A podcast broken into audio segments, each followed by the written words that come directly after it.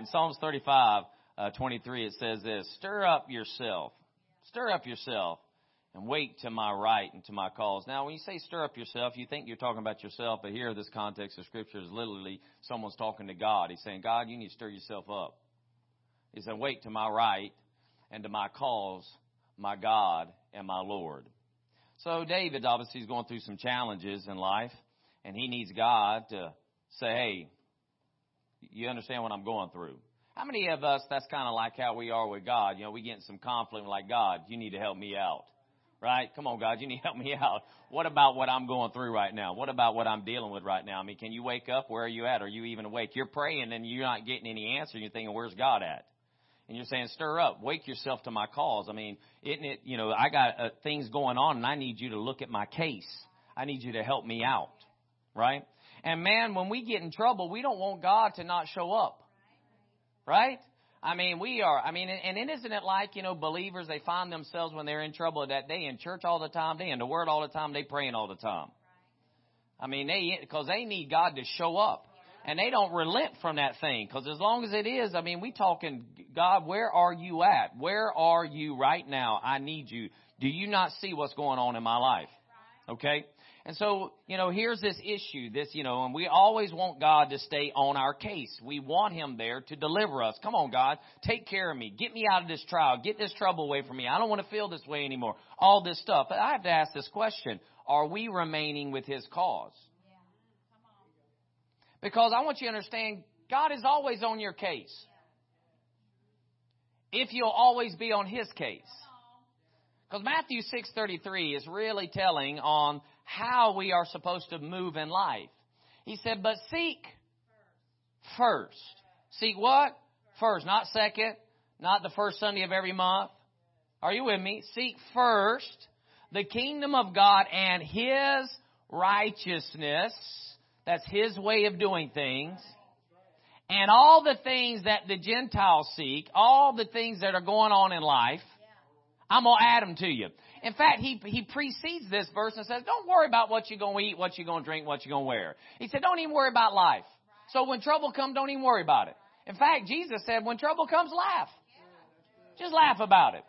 But we like, God, we need you now. I mean, I need you now. What about my case? Can you wake up? Can you show up right now and get me up out this mess? And you need to get here now. I mean, I need you here. I need you yesterday. I don't even know why you're late right now. But God's not late. God's never been late. God's always on time. Period. A lot of times the mess we're in is not a God problem, it's a us problem. Because we got our priorities out of alignment. And as a result of that, God would say this, if you'll just stay on my cause, then your cause will always be dealt with. Always. Don't worry about what you're going to eat, what you're going to wear, what you're going to drink. Don't worry about these things in life. Look, what everybody else is running around like the chicken with their head cut off and trying to figure it out and cry out to God, whether it's Jesus or other gods that they make up trying to get help. If you'll just seek my kingdom and my righteousness, when anything comes, I'll take care of it. I got your back. There's no problem here. But the priority is, is we've got to be on His cause. So with that being said, we have to ask the question, do we have a cause? 1 Samuel chapter 17 verse 29, David, King David said it this way, and he is king at this point, though he's not wearing the crown and he's not sitting on the throne, but he's already been anointed as king. And it says, and David said, what have I done now? Is there not a cause? Now what's happened in this particular passage of scripture is that dad has sent David, who's still shepherding sheep, although Samuel, the prophet, has already anointed him as king. Because King Saul's still in the seat. He's still the one that's over the government of Israel. Yet it's been stripped of him spirit in the spirit realm. God has already pulled it from him and moved it over to David. But David won't go get on a throne that Saul is in. So he's still out with the sheep. And dad says, now there's a, there's a fight with the Philistines and our, your other brothers have gone to war and I need you to go take them some food. Now wouldn't that be something? If today we had to personally show up with our family members over in Iraq or Afghanistan to take them food. So here David shows up to bring food to his family, and when he shows up, all the soldiers are struggling because something's been going on all this time. And David, you know, catches wind on what's going down. So all of a sudden, here comes that big giant, the Philistine. He comes out and he begins to taunt the armies of God. Well, when David hears this, this is a problem. He said, Who is this uncircumcised Philistines that would defy the army of God? He can't even understand. Why are we standing up here? What's the problem? Then he catches wind there's a benefit to those who actually destroy the giant. And he's asking this question. He's like, hey, what will happen for the one who will kill this giant? His older brother who was passed over for the king. The one literally that when Samuel saw him says, that must be the guy. Because he reminded him of King Saul. And the Lord says, that's not him. For man looks at the outward appearance, but I look at the heart. Pass him over. So here's the firstborn who's, who's got some jealousy issues. All right? Because the firstborn in the nation of Israel gets a double portion, gets the blessing, a double portion of the blessing, but yet the youngest brother is already ordained king. So you may get a double portion of the family's uh, um, inheritance, but your dad, your brother, the youngest, is going to rule over you as king. He's going to own everything in every na- in every tribe. Are you with me? So there's some jealousy issues, and he begins, I know what you're doing. I know what's in your heart. He didn't know what was in his heart, but don't people say that sometimes? I know what's wrong with you. Yeah, okay. So anyway, he begins to deal with him, and David turns to him and says, What have I done now? He says, Is there not a cause? We have to ask that question today. Is there not a cause? Is there not a cause for Christ? Is there not a cause for this thing called the body of Christ? Is there not a cause for this thing called the kingdom of God? This thing that Jesus preached about all the time. The kingdom of God is like this and the kingdom of heaven is like that. Is there not a cause? And Jesus is not the only one with the cause. Because if it was just him, then he wouldn't tell you to seek it. He wouldn't tell you to go after it. He wouldn't tell you to be a studier of it. He said to his disciples, which are pupils, those who studied, he said, go make other disciples. He didn't say, go make converts, go tell them that I died on a cross, rose from the grave. If they ask me to come in their heart, they'll be saved. So when they die, they go to heaven. He never said that. He said, go make them disciples, enlist them into the kingdom. They'll be children uh, of God. They'll be royalty. They'll be citizens of the kingdom of heaven and then begin to download into them by the Spirit through your teaching, reveal to them the Word of God so that they will be disciples. They will know how they should operate in this earth. So when they pray, like I tell you to pray, it will manifest. Our Father, not Jesus's. Too often we think it's just Jesus's daddy. He said, when you pray, pray this way. Our Father. Your Father, my daddy, Jesus' daddy, Pastor Mark's daddy, Pastor Marcy's daddy, right? Crystal's daddy. Our daddy, who lives in heaven. That's really what that means. Who art in heaven. That just, that's where his residence is. Hallowed or holy is your name. Your kingdom come, your will be on. God is not done with the planet. He's not done. We are more mindful of wanting to leave planet Earth, but God's more mindful of us uh, establishing His kingdom on the planet, continuing to allow the the uh, operation of His planet or of His kingdom to advance on this planet. Because when we die, we will be present with Him. I am I am heavenly minded in the con- in the context that I need to know Daddy's will, and that's where He lives. And Jesus, my big brother, is seated at His right hand, and He instructs me by His Spirit what Dad says, so that His will can be done in the earth through me. I found out a long time ago that Jesus just didn't save me. Jesus brought me into a sonship where I can operate in inheritance now. Do you understand? Um, a, a last will and testament is designed for when someone dies, then you get to receive the inheritance. Do you understand? We can receive the inheritance that we have now in Christ. Christ has died. But what I love about this is that Jesus actually rose to make sure you get it. It's like if Chris leaves everything to his wife and his kids, when he dies, well, he's not literally going to be on the planet to make sure they do exactly what he said they do. He can send that document to a lawyer, and that lawyer could say, "Yeah, but you know, Chris has some stuff. So what I'm gonna do is, is now that he's gone, I'm gonna pull this out. We're gonna take this and put this copy here, and nobody's gonna know be us. And I'm gonna add this here, and we're gonna bring it in. And he can't do nothing about it. And if it's like when they read it before the court, it looks like that's a legal document, you know. And she says, "Yeah, but I got another copy. Sorry, you know, this superseded. He came in later, and she couldn't prove it. And next thing you know, there's this whole debacle about it. And Chris isn't here to be able to say, no, this is how it was. But that ain't how it is with Jesus' inheritance. Jesus died, rose from the dead. He sent His Spirit here and says, no, this is what I said in the Word, and this is mine. And this is for my kids, and this is what they can have. So when the enemy comes and says, oh, I'm sorry, you know, you just stuck in this plan. You just be happy you going to heaven. No, Jesus said, no, no, no. Let me tell you what they can have now. Because Romans says we'll rule and reign in this life. Now, we don't rule over each other, obviously, but we are able to rule over the circumstances of our life and we're able to rule over our own flesh so that we don't give in to things that separate us from God. Amen. So let's look at 2 Peter chapter 1. 2 Peter chapter 1 verses 10 through 21. I'm going to read a few scriptures today. This is out of the New Living Translation, but I believe it's good for us to hear. Because is there not a cause? Turn to your neighbor and say, is there not a cause? Go ahead, just don't need to look at them. Tap them on the shoulder and say, is there not a cause? Because a couple of may be sleeping and they need to get up anyway. All right? I mean, you bold to sleep in a service where there's this close. No, you're not sleeping. I'm just kidding. So, dear brothers and sisters, notice what P- Peter's saying. So, dear brothers and sisters. So, who? Dear brothers and sisters. He's not talking to pastors, apostles, prophets, evangelists, and teachers. He's not talking to the world. He's talking to the family. So he's talking to you. He says, so dear brothers and sisters, hard, work hard to prove that you really are among those called, uh, those God has called and chosen. Do these things and you will never fall away. So again, this is, I understand we don't work to get salvation. Jesus worked and got that. But what we do is have a confession of faith. Now, once we have a confession of faith and we become a child of God, what takes place is the Bible is very clear that we become a new creature in Christ Jesus. The old spirit of man that's dead, separated from God in its sin, it leaves this skin suit. A new spirit comes on the inside of us and looks like Jesus.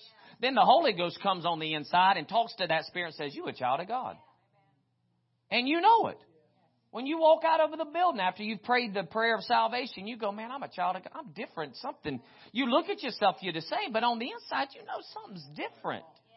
And you can't even comprehend it in your mind yet. But now the next work comes. Why? You got to renew your mind. You got to get it to line up and think like God. Because your mind didn't think like God before God ever showed up. Your mind thought like you wanted it. You, what you thought was right. There's a way that seems right, the Bible says. But in the end, is death. So there's a lot of good things people think are good, but they're not good. They're really evil. They just don't know that because they can't discern between good and evil. The only way you can discern between good and evil is get the Word of God in you. So then he tells us later on, he says, now listen, you got to renew your mind. You got to be transformed by the renewing of your mind. So now you got to educate yourself with kingdom education. There's a whole other system to learn. We don't think like we used to think. He said, man, when I was a child, I thought as a child. But when I became a man, I put away childish things. When I became a child of God, I put away the world's thinking. The only way I can put it away is by studying God's Word. Are you with me? So, there's, James tells us that we are to live by faith, not live faith by accepting Jesus as our Lord and Savior only. Faith, which is calling those things that be not as though they were, or believing things you can't see, that means you will perpetually do this your whole life. Just like us down in St. Augustine, much like what Pastor Mark talked about uh, this past month with you guys, uh, it's time to take possession of land. And for us down in St. Augustine, we have our eyes set on 25, it's really 26 acres, be about 25 and a half when we're done, uh, that the Ponce de Leon Mall sits on. It's 178,000 square feet of building. I've been dealing with the ownership for some time in purchasing this. They've called me. We've, you know, negotiated things. I've got some down payments that I'm moving towards. I have some outside financing as well. There's just some different plans, plan A, plan B. Whichever plan they take doesn't matter because God's already said for us to occupy. The ownership's already called me and said, you're our only viable buyer. Well, I know that because God needs the land. Not for me because I don't need it, but God needs it. Are you with me? So you go after a thing God needs. And because of that, we're in faith. Because in the natural, we shouldn't have this. But in God, you believe, you say, you speak, you do. So I'm living by faith. My account does not say, you can buy this. But God says. And so we move towards and things begin to negotiate to our favor. Why? In fact, when I first engaged them, they weren't even selling the mall and they had three ownerships, Whole Story and Gibson, and Mr. Gibson really didn't care for us at all. But when I met with him concerning some rent commencement, you know, we need another month. We need a couple more months before we can get in there. And they didn't do that. Even though they said they would do it. So they lied. And because they lied, God kept us. But he looked at me and he said, you don't want to buy the mall. Now I looked at the guy who went me, and looked back at the guy and I thought, who said that? Because we didn't. Who's talking to this man? He said, We've never sold the mall. I said, Well, we've never bought one. Amen. Now, again, I wasn't thinking mall, but I'll do whatever God says. Do you understand? All the Israelites could have said, Wait, let's don't, let's don't cross the Jordan. Let's just stay and take some of this land over here in the wilderness. No, they took the land God said take. There's plenty of property I could go around to look at, but then I'd just be looking for me instead of being where God wants me to be. And you understand, there's nothing you're doing for God that the world's not going to try to make it hard on you. That's where faith comes in and you overcome. The world stands like a Goliath in the middle of a field and says, just send your best. We'll fight.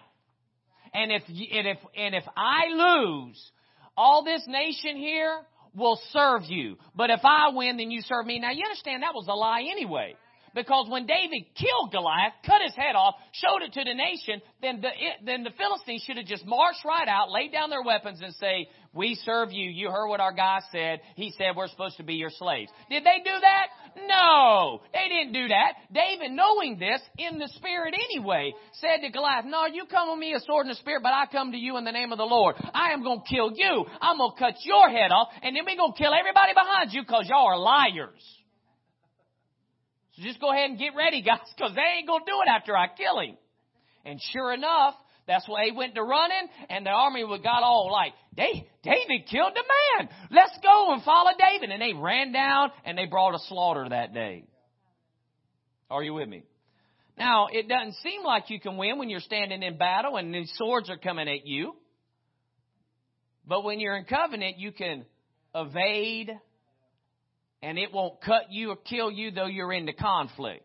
The problem is we're not pulling out the sword of the Spirit, the Word of God, and fighting back. We're just letting the enemy, you know, and you're trying to duck and dodge and you don't, you never pull your weapon out. And you're like, God, what about me? What about me? And the Lord's like, pull out your sword, man. I will empower you and let's get this thing on. Yeah, it's, oh, you, oh, oh, yeah. And eventually you're gonna, uh, mm, Mm. Who's next, right? And cut its head off. Leave no doubt. Don't give it a chance to get back up. That's what I love about David. He's like, he ain't like horror movies, man. We cut it off, disassemble, move it over here. This ain't coming back.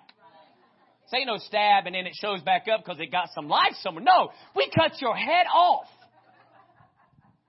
That's how God is, man. He just eradicate Okay, so we see here, then he goes on, James says that we live by faith, and he says faith is a work. That's what I'm getting at. Okay? He says, You show me your faith without works, I'll show you my faith by my works. You're not trying to work God, but you are pleasing Him because you're living by faith. You're working the Word. And so he says, Look, dear brothers and sisters, man, you need to work hard Meaning, that means you're going to have to put forth effort to accomplish what God's called us to do. Are you with me? Verse 11. Then God will give you a grand entrance into the eternal kingdom of our Lord and Savior Jesus Christ. Therefore, I will always remind you of these things, even though you already know them and are standing firm in the truth you have been taught. It is only right that I should keep on reminding you as long as you live. That tells us this. Paul, or Peter, speaking to the brethren, which uh, is the church, he's saying, I got to remind you these things because you'll tend to want to forget them. And it doesn't bother me to remind you. Because life will show up and you'll forget your purpose. You'll forget your priority. You'll get pulled back. You'll find excuses that will pull you out of your purpose and priority. Okay? Jesus said we are to love Him with all of our heart, all of our soul, all of our mind, and all of our love. Who? Him. That's all. It's all or nothing. God don't want half. God wants it all in. He wants you to be all committed to His purpose, His plan, His kingdom. Amen? Okay, so he goes on and says this, for the Lord, for our Lord Jesus Christ has shown me I must soon leave this earthly life, so I will work hard to make sure you always remember these things after I am gone. For we were not making up clever stories uh, when we told you about the powerful coming of our Lord Jesus Christ. We saw his majestic splendor with our own eyes when we received, when he received honor and glory from God the Father. The voice from that from the majestic glory of God said, This is my dearly loved Son, whom brings me great joy. We ourselves heard that voice from heaven when we were with him on the holy mountain. Because of that experience, we have uh, even greater confidence in the message proclaimed by the prophets, and you pay close you must pay close attention to what they wrote, for their words are like a lamp shining in a dark place until the day dawns and Christ the morning star shines in your hearts. Here's what he's saying. He says, man, we heard what the prophet said, but then we experienced it. When we begin to walk out God's word and begin to experience it in our own personal lives, it gives us this experience. We're like, man, is, how can we not follow him? It's like Peter. Remember we looked at Jesus, Jesus looked at him, uh, looked at his disciples when he made this statement one day. He said, unless you drink my blood and eat my flesh, you'll have no part of me. And everybody's like, what?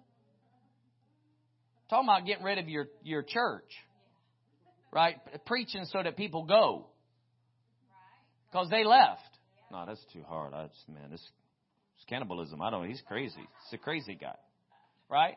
And it, and Jesus doesn't even skip a beat. He looks at his own disciples who've been traveling and says, Y'all gonna go too? He didn't go, Oh, please don't leave, man. You know, we're gonna have a good enough crowd. I mean, look, it's affecting my ministry. I don't want people to leave. Peter said, Where are we gonna go? You have words of life. He had understood something. But Peter still had issues. You're going to deny me, bro. No, not me. I cut this guy's ear off right now. You're going to deny me. And he did. But he said, I'm praying for you. And once you're restored, you're going to go get the brethren. And Peter did, and God used him mightily as a result. Stirred him up. Once, once Peter got the Holy Ghost, he's a different guy.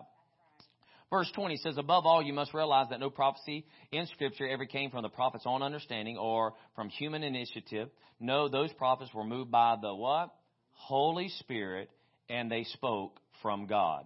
So I want to stir you up because again, Peter is dealing with some things here. He said, look, I got to stir you up. And one way you stir up is for us to be able to maintain focus so that we always keep the kingdom first in our lives, we have to understand that there is the third person of the Godhead. We need to understand Him, know Him, and be acquainted with Him. You know, most churches, they don't even really talk about God the Father. They talk a lot about Jesus Christ the Son. And Jesus Christ had a significant role.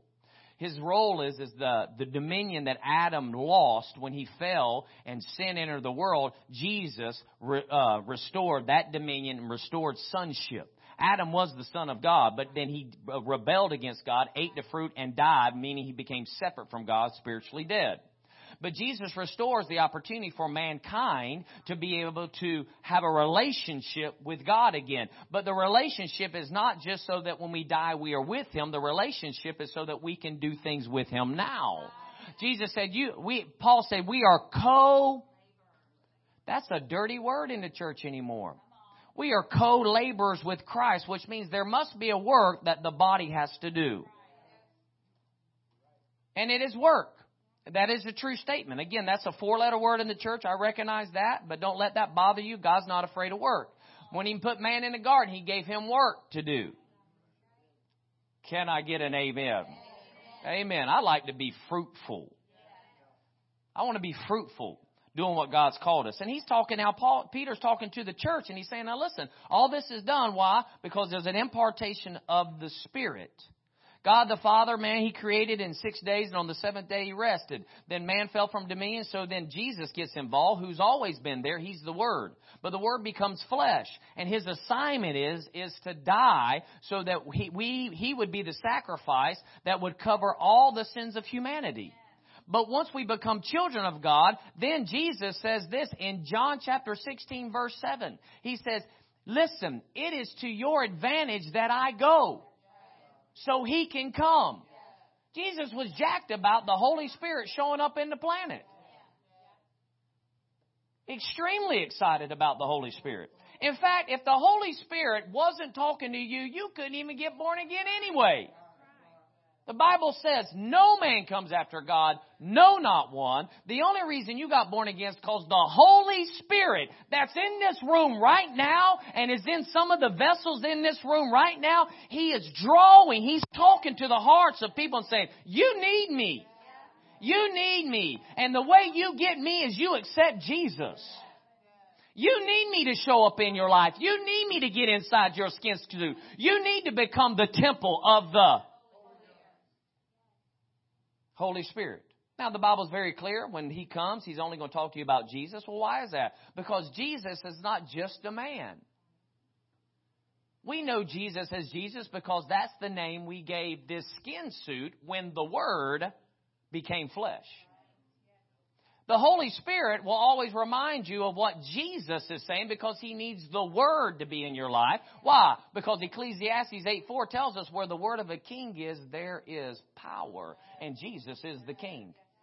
Not only is He Savior of the Word, meaning He paid the price so everyone could get into the household of God, but He is the one in authority. He will judge the living and the dead. Whether you accept, you can go hashtag not my king all day long, but He's the King. Are you with me? Hashtag Jesus not my Savior. He's the Savior of the world. But He's King, period. Now, He may not be your Savior because you don't accept Him, but He's still your King whether you like it or not. Because the Bible is very clear. Every knee will. This is what happens when you bow before a king. Every knee will bow, every tongue will confess Jesus Christ is Lord. Lord is not a religious word, it literally means supreme in authority, and Jesus is. And he'll look at you and say, Look at all the opportunities I gave. Look at all the laborers that came by your path. Look at all the people who told you about me. Look at all the people who told, told you the way. Look how many people showed you. Look how many times my spirit opened up. And then he'll show you your own heart when the Holy Ghost said, You need this. Come now. Respond. Believe. And then you'll hear your own spirit that's separated from God say, No, I'm not. Be glad when the service is over so I can leave and eat. You'll hear the whole conversation. Are you with me? We need the Holy Spirit. John chapter 4 verse 26 says this, but the helper, the Holy Spirit, whom the Father will send in my name, he will teach you all things and bring you and bring to your remembrance all that I said to you. You understand? The Holy Spirit is there to stir us up to do the work. The work. In fact, the Bible tells us in Ephesians uh, that the fivefold ministry, and Pastor Mark's already ministered this year on being equipped. It is to equip the saints for the for the what? For the what? See, the problem is you think you off today.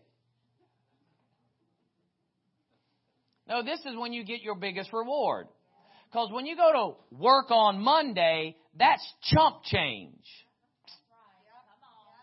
See, we got to get our perspective. The paycheck you get from your employer is nothing compared to the creator of heaven and earth. When you do something for him, he gets you in a healthcare system that has no side effects, no prepayments. You don't have to take any type of prescription. All you got to do is call on the blood of Jesus and be healed. He's your provision. He'll keep your stuff from wearing out. I mean, it's huge. If you'll serve the Lord with all your heart, soul, mind, and strength, if you'll do everything unto the Lord, no matter what you do, you do it as unto Christ. I'm telling you right now, man, He'll change your life. He's the one who'll get you a promotion. Because if you get a promotion that takes you out of the assembling together, I question whether that's God. Why would God give you a job that you can't get back around other believers? And I know what you're going to say. Say, well, you know, but I'm being a light. You guess what? You ain't being a light for long because if you disconnected from the source, you're going to have a problem. Come on, how many of you know some believers that ain't living for God today and they ain't even going to church and they talk like everybody else at work?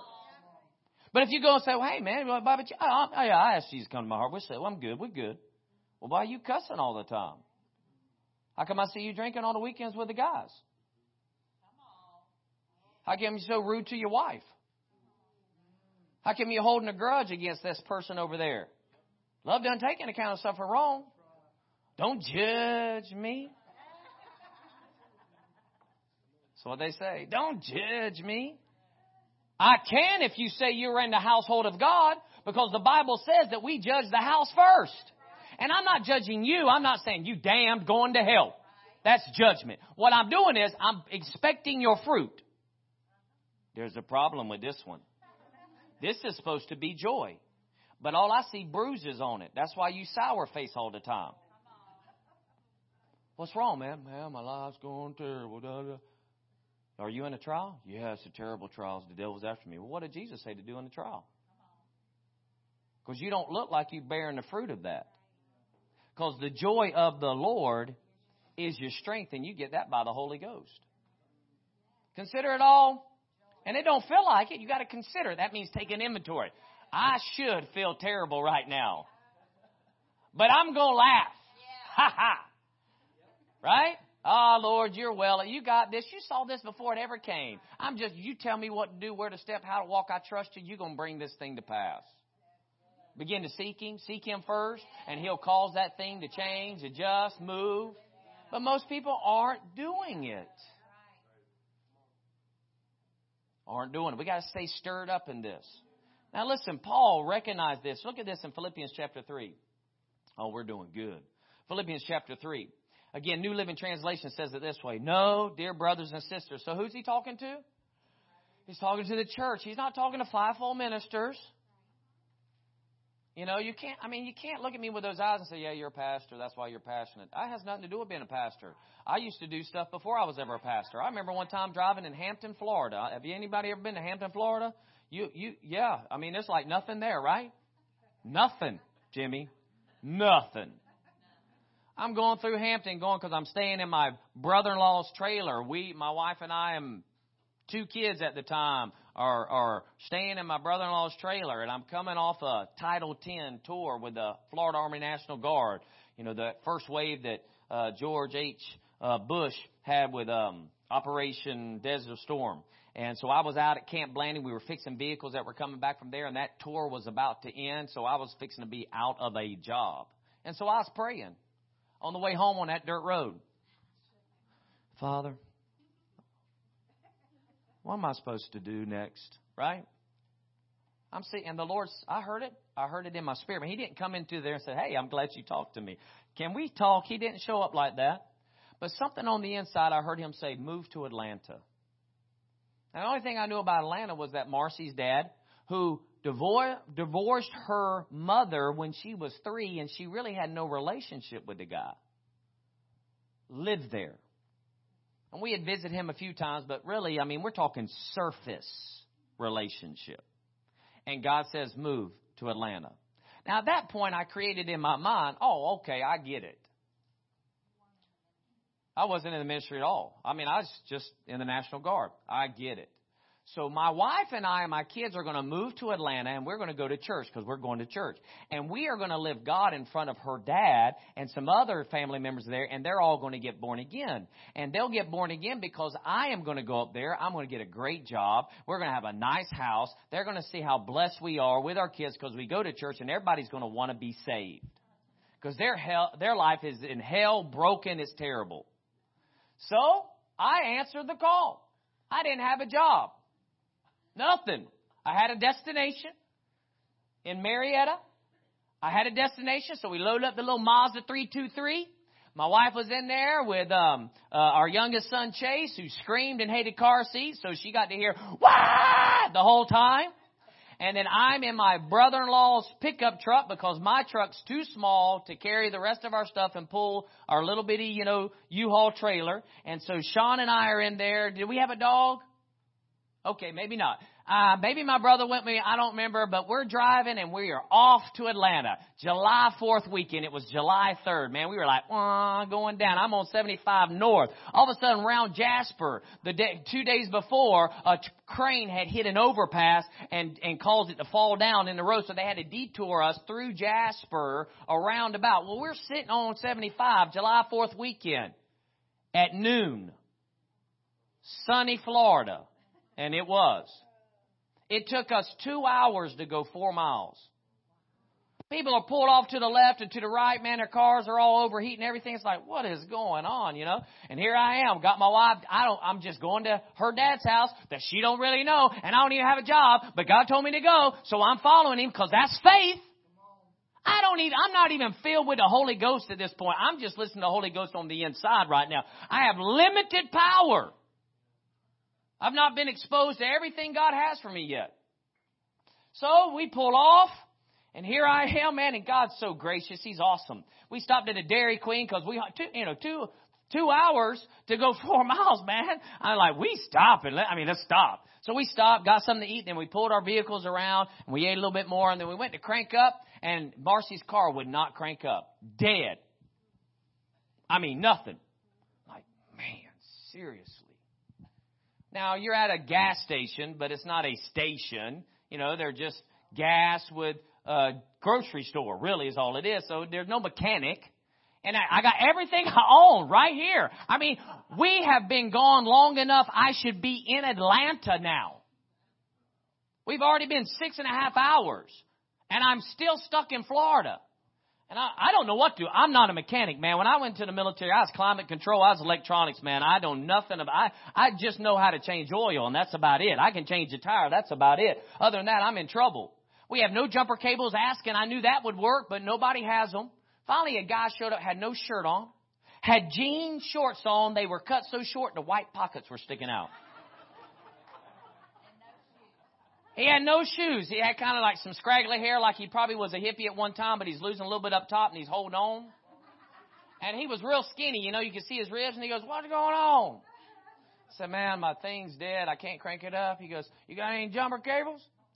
I said, I'll tell you in a minute. Don't mess up my story now. And so I'm like, um, No, we don't. And he goes, Well, my name's Junior. I'm from Tifton, Sylvester, Georgia. Actually, I'm from Sylvester. I said, oh, Okay. And his little kids were running around half naked like he was. I never wanted him to bend down because his shorts were that short. You understand what I'm saying? And so he's walking around. He goes, he goes, well, is that your truck? I said, yeah, that's my truck. He said, well, let's pull that battery out. So he pulls the battery out with a pair of pliers out of the truck because it cranked up. He set it down on the 323. He said, he said, now here, let me grab this tire iron that, you know, you break the lugs off when you change tires and then the pliers. He said, now get in there and when I tell you to hit it, hit it. this happened. Hit it. Hit it. And I'm, la, la, la, la, la, la. I don't know what's happening to him on the outside, but he's holding on, bro. I'm telling he's holding on. That thing cranked up. I was like, woo, yeah. She was like, all right, all right. And he put, put my thing and said, all right, y'all. And I tell you, to this day, to this day, every time I go through Tifton, I see Sylvester. I say, Lord, I pray for Junior and his family. I don't know if he's born again. He could have been an angel for all that. I have no idea who this guy is. But he saved me that day. I got to Atlanta in 12 hours. Because I, I could have turned around I said, I am not following you, God. This is too hard. But there's something about being a child of God that when daddy says do something, do it. Come to find out later on, years later, probably two years ago, there was a couple that was coming to our church, and I told this story. Huh? Yeah, this was like 1993. No, 93. Yes, 93, because Brianna was born in 94. Nine months, baby. That's how long it takes to have a baby. She was born in February, so she got we got we got pregnant before we left. Because the day we got there, within a month I moved out, which I shouldn't have. We got into this apartment. Roaches started showing up at the, at night. That's like the plagues of Egypt, man. I was like, the walls were moving. Marcy took a pregnancy test and she's pregnant. I have no job. She's pregnant with another child. We're in, a, in an apartment that is uh, roach infested, and I've given them a deposit money. That's all the money we have because I still don't have a job. My father-in-law, who was not born again, was saying, just stay with me. And I'm like, you don't know, you're lost. That's what I thought. I got to do this because I got to show you that God will do something. But I didn't realize for me to change his life, I had to actually live with him. See, I, I didn't understand how to be led by the Spirit. He was in me talking to me at because I was born again, but I wasn't endued with power. I had not developed myself so that I could hear the Holy Ghost talk to me. Didn't understand that at the time. And I went back to his house. They did give us deposits. See, God's mercy and grace was there the whole time. Anyway, a couple years ago, couples at our church, and I tell this story. And this lady's, it was her cousin and got in touch with him and asked him, Do you remember? He said, Yeah, I remember that. Wow. Good news is he's born again. Hallelujah. Isn't that exciting? So all those years that we would go up to Atlanta and back, you know, because her dad lived there for years, and I would ever go back, go, you know where I'm at. You might go to Tifton, you see it. Sylvester. I pray. Oh, Lord, I pray for Junior, and I still pray for him today. I'll go by today. Mm, no, maybe not. Um, but um, I'll pray every time for them because you know, even if he's born again, he still needs God's protection, love. He did something for me that day. Are you with me? Okay, so dear brothers and sisters, I've not achieved, Paul saying this, but I focus. What? We're talking about stirred focus. One thing. We're getting close. Ready? Forgetting the past and looking forward to what lies ahead. I press on to reach the uh, end of the race and receive the heavenly prize for which God, through Jesus Christ, is calling us. Let us who are spiritually mature agree on these things. Meaning, you know, those who are spiritually mature, what I'm saying, spiritually mature people, you should agree. Says if you disagree on some point, I believe God will make it plain to you. And that's he's saying, ah, I don't need to do that. God's saying you're not spiritually mature enough to understand, and God's going to have to teach you. So if you have an attitude that you shouldn't press to attain, you're spiritually immature. That's what he's saying. He goes on and says, verse 16, but we must hold on to the progress we have already made. Dear brothers and sisters, again, talking to the body. That means Paul's not the only one who has to press. Every one of us have to press based upon the call on our lives. Every one of us. He goes on and says, pattern your lives after mine and learn from those who follow our example. The reason why you have a pastor is so you can watch him press and you can say, okay, I'm going to press. Because uh, don't you think Pastor Mark has had some conversations in the morning on Sunday and said, I don't feel like going to Anchor Faith today? I have.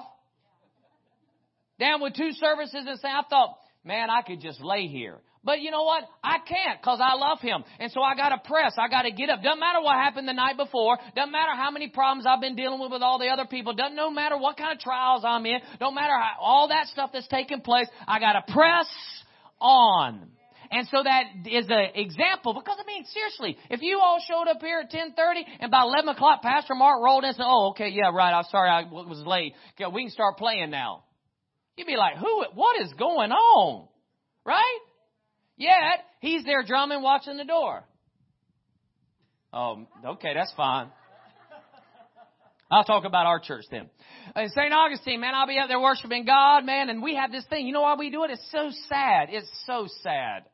But we do it for the immature we do an opening song and we get up, hey, we're so excited you're here at Anchor Faith Church. Turn to somebody and tell them you love them, you know, slap five people in the hands or whatever the case may be, whoever meets and greets. And then we do our announcements. Then we start worship. Why do we do that? Because a hundred people will show up in 10 minutes from um, the start of service from 11 to 11:10. So I have to hang out for them. Sometimes I started preaching right at 11. They show, Pastor's already preaching already? Then I'll know that, yeah, you ought to get up in here. It's good. Right? Why? It's about pressing. It's about God. Listen, God has called you.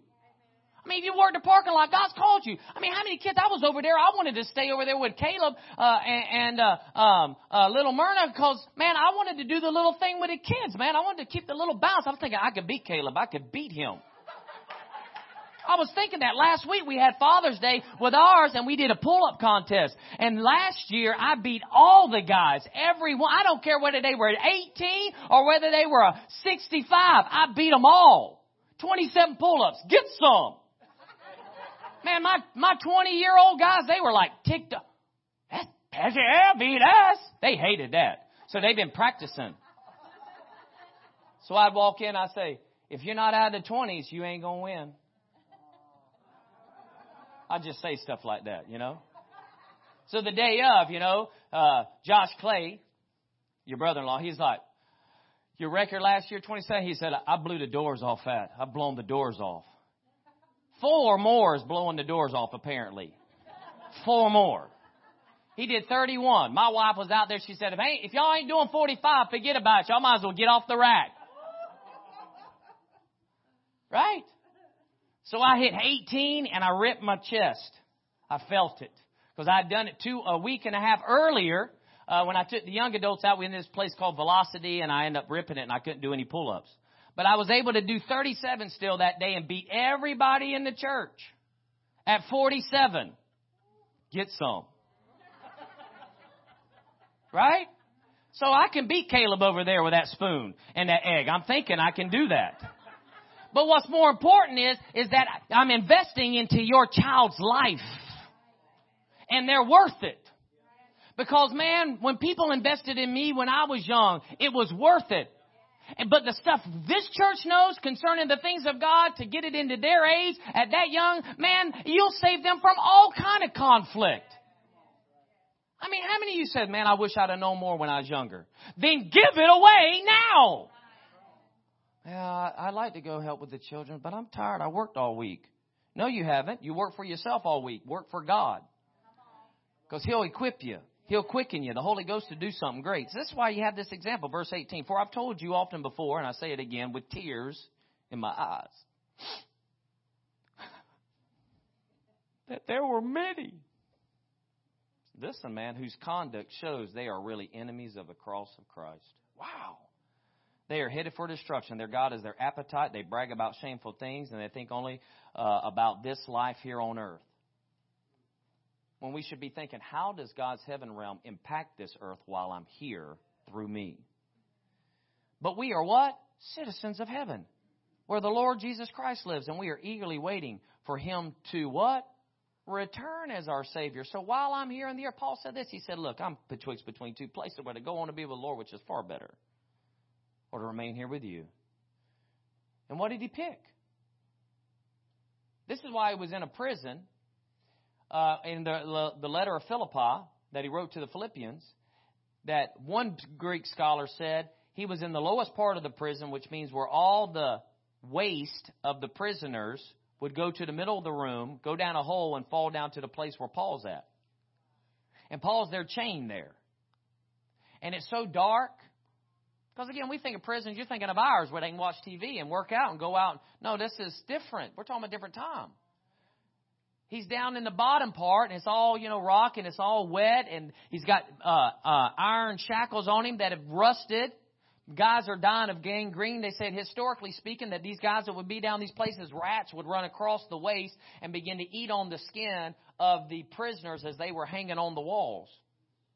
No light. Paul's here. This is why he's betwixt. and he's thinking, man, it'd just be better to go on. Because now I've been in prison for Christ. I mean, if I'm just going to stay here the rest of my days, I might as well just die. How am I going to do something significant? But he got a love gift, money from the Philippian church saying, We believe you're going to get out. And when you do, here's the finances to bring you to us. And that's what that whole letter's about. But he was convinced. He said, whether to go on and be with Jesus, which is far better, or to remain here with you, that's what I should do. What was he saying? I have to press. There's a work, there's an assignment. I'm not done. Paul later in his life said, I've run my race, I've finished my course to Timothy. But he couldn't say that at the time he wrote the letter into the Philippi church. He said, Man, I got to keep going. I got to press, and it feels like let's just die. And if he can do that, we can do that. We can do this. So what is Paul's resume? Look at this, man. In 2 Corinthians 11, 23 to 28, it says this. Are they servants of Christ? Uh, I speak as if insane. I more so in far more labors and far more imprisonments, beaten times without number, often in danger of death. Five times I received uh, from the Jews 39 lashes. Three times I was beaten with rods. Once I was stoned. Three times I was shipwrecked. One night and a day I spent in the deep. I have been on frequent journeys in dangers from rivers, dangers from robbers, dangers from my countrymen, dangers from the Gentiles, dangers in the city, dangers in the wilderness, dangers in the sea, dangers among false brethren. I have been in labor and hardship through many sleepless nights and hunger hunger and thirst, often without food, and cold and exposure. That's enough to say, let me go now. That's not my resume. But that was Paul saying, there's one thing I do, forget what lies behind. No matter how hard that was, I'm not done. I got to go. Which tells me this if Paul can put that down, then we can put down, you know what, I could serve more in my local body. I could witness more. I could touch someone more. I could be there. Right? Having a bad hair day is not a day to call out. Wear a hat. You'll be fine. Whatever. You got to stir yourself up. Anytime I feel like, man, this is tough, I pull out Paul's resume. Well, that hadn't happened. I guess I can get up and do something. Hadn't lost any blood. Now I have lost blood, but it was work. It ain't because they beat it out of me. How can I not go? How can I not keep moving? How can I not be more passionate? How can I not make a difference? How can I not? So here's the takeaways we learn from Paul's Philippians 3 when he says, Look, I press on. The first thing we learn is Paul's talking to the church, not to other ministers. The next thing we learn is not for the fivefold ministers only. The next thing we learn is this we must remain focused to finish our race. We must remain focused. There are going to be plenty of distractions in life. I see this church. I, I, every time I walk in here, I thought it's too big. Pastor Mark, you got to do something. Too, there's not enough room. There's not enough room, man. There's more people. I see more people than what I see, and I realize we have to accommodate for that. So in order to do that, you have to create a space where the unseen can manifest the seen. I mean, even while we worship, I'm thinking, surely we can take this wall out. And I know the next question: Where's the kids going to go? Let's figure that out. I mean, I'm always with him in that. With this whole acre over here, we can't even make a great presentation till you get all the facts. I mean, because again, we first started this deal with the 30 acres. They're like, oh, we're going to work with you. We're going to figure this thing out. We're going to work it. It's going to be all right. We're going to work it. Then we finally get down to the nitty gritty because we working. Now they want to finally give details. And then want to act like we over our heads. We ain't over our heads. We go over there and stand on that land and bind it up and you'll never sell it. Because if it's what God wants us to have, you'll never be able to get rid of it. And if you do get rid of it, then the next person will sell it to us for a cheaper price. Because Hull Storey in Gibson, Mr. Gibson retired. He's gone. He's not even with the corporation anymore. And Mr. Storey, who was with, with Mr. Hull for 22 years, went to him just recently and said, we're going to part ways. I'm going to take my corporation in this way direction. You take yours in this direction. Left Mr. Hull only. And Mr. Hull is the only person who ever looked at me and said, Pastor Earl will work with you. In fact, Mr. Hull is the only one when someone put in a bid for the church, for the whole mall, he said, what about the church? God moved things for us because he ordained it. And I got people in the county uh, from the fire uh, fire marshal's office all the way through the building department, zoning, and they're like, man, we can see your church here. We can see they prophesying and don't even know it. I have other pastors. Pastor Walter West, who's with Anastasia Baptist Church, he said, Pastor Earl, I'm so excited that God's doing this with you, man. I'm so excited. I'm, I just can't, I'm just so jacked that God is moving y'all in this place and doing this with y'all. It's stirring him up. Because we all want to see God move and do something significant. But it requires us to press. And when I get uh, uh, approved for amount that's not as much as the ownership wants, I can't just say, well, I'll just take my little bit and go to another piece of property. I got to stay entrenched and press and say, now we got to, well, we won't do it. Now we going to figure this thing out. Why? Because God wants it. And I walk around it, call it ours, and bind it. Why? We keep pressing. I've got to remain focused. Pressing requires effort. No one can coast to attain.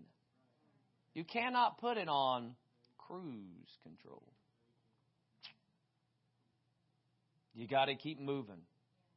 You got to keep pressing.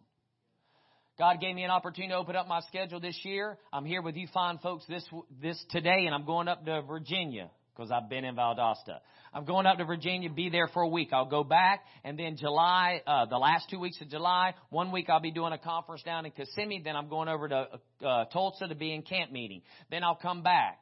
Then in August for nine day or seven days, I'll go over to Albania and teach there. Then in September, I'm going to go down to Naples because of a regional meeting. Then I'll pop up to Huntington, West Virginia because of another particular meeting. Then in October, I'll go down to Haiti and I'll be there for seven days. Then in November, I'm going to go over to India for a week and we're going to do something there. Then in December, we had to go over into Nicaragua because we advance in the kingdom, Anchor Faith Church there as well. And I'll be there in December. Then January, Pastor Hagin will be at our place for a Living Faith Crusade. Then February, I'll go back to his place for Winter Bible. Then March, I'll go back to Greece and Albania to teach in the school again. Then in May, God's blessed me that someone wants to take my wife and I to Israel.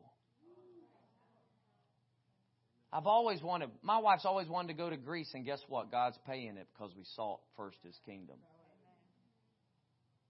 Always wanted to do Israel. I've always heard that you'll preach different, man, when you're on the places where Paul was, and I'm so excited to go, and someone's paying the whole way. Why? Because I sought first the kingdom of God. I've had mar- many opportunities to go, but it just didn't seem right. But I'm pressing, and am I pressing to serve God? This year, my wife and I really aren't taking vacation. We just can't do it. It's okay. No problem. Why? She's with me right now, and I just make a vacation our whole life. Vacation for us is just fun all the time. When I get away, it just gives me more time where I pray more, I study more, I read God's Word more because how do I disconnect myself from God?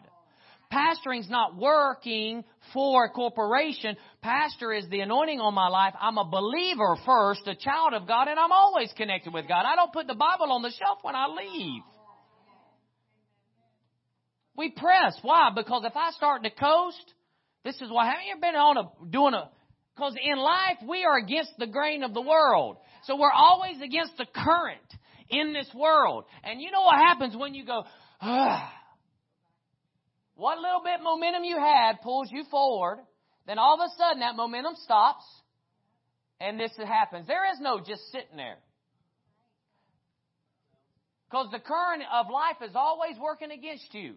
And you be like, got all the way to the end of the thing, and because you tired and not operating in the strength of the Lord, now you all the way back here, and all that ground you've lost. This church is growing, so we can't lose ground when people, by people not getting involved, doing more. I mean, I'm seriously, somebody's got to say, God, I don't know jack about drums, but you teach me that to get my pastor off the drum set. I mean, you wake up and say, Father, I thank you. You bringing a drummer in. You bringing a drummer in, Lord. I mean, you brought in a bass player. You got a guitar player. You got singers. You got this keyboard player that was not a keyboard player. I said, you going to learn the keyboard when I pastored here for nine months. And she did. Amen. Why? Because we need to press. We need to go somewhere else.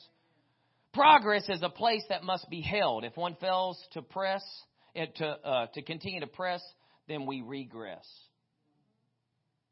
So, how did Paul stay focused? Last two scriptures, close here. The first one is this Paul said this in 1 Corinthians chapter 14, verse 18. I thank God I speak in tongues more than you all. Paul did not do things independent of the Spirit. He did not have a natural only ministry.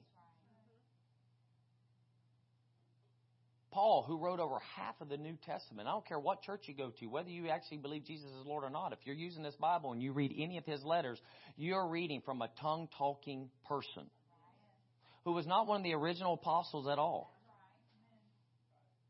So it didn't die with him. In fact, if you read the scripture right in Acts chapter 2, when the Holy Ghost came in like that and you could get filled with the Holy Ghost, he said, This is for you and for all who are called, who are far off and are called according to his name. Are you being called? Are people still being born again today? Well, if people are being born again, then you can get filled with the Holy Ghost. And this isn't weird. Why? Because it's just the language of the kingdom anyway. When I go to Nicaragua, my, my English don't work as well in certain stores because they don't understand me. And then they start speaking to me in Spanish. And I said, No. Puro cafe negro puro. Café negro, solo. Solo café negro. No azúcar, no leche, es malo. Right? It's malo. Now, how many of y'all understood what I said? A couple. Most of you are like, he's speaking in tongues. Yes, called Spanish. It's the language of nations. So when we speak in other tongues, it's the language of the kingdom of God. And what's so awesome about that is the devil don't know that interpretation at all, but it releases God's will in the earth. And Paul goes on, or not Paul, but Jude also communicated about this. It's so important. He said this. Jude says, but you, beloved, building yourself up in your most holy faith, praying in the Spirit. This word building literally means this, to build upon. It also comes from two other Greek words where the word, uh, the root word is build, or it also means rebuild, which tells us this. We as believers, we work. In my house, uh, built in 1983, I've done three remodels. Three. I'm ready to sell, be honest with you, because all I do is remodel the house. Now, it looks good, but there's certain things we've never remodeled, and we probably will. But certain areas that were great, guess what? Just through age, I have to rebuild it, which means I have to stir it up. Because what used to be functioning great now is not.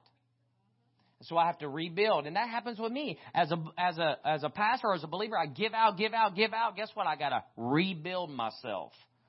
And how do I do it? Praying in the Spirit.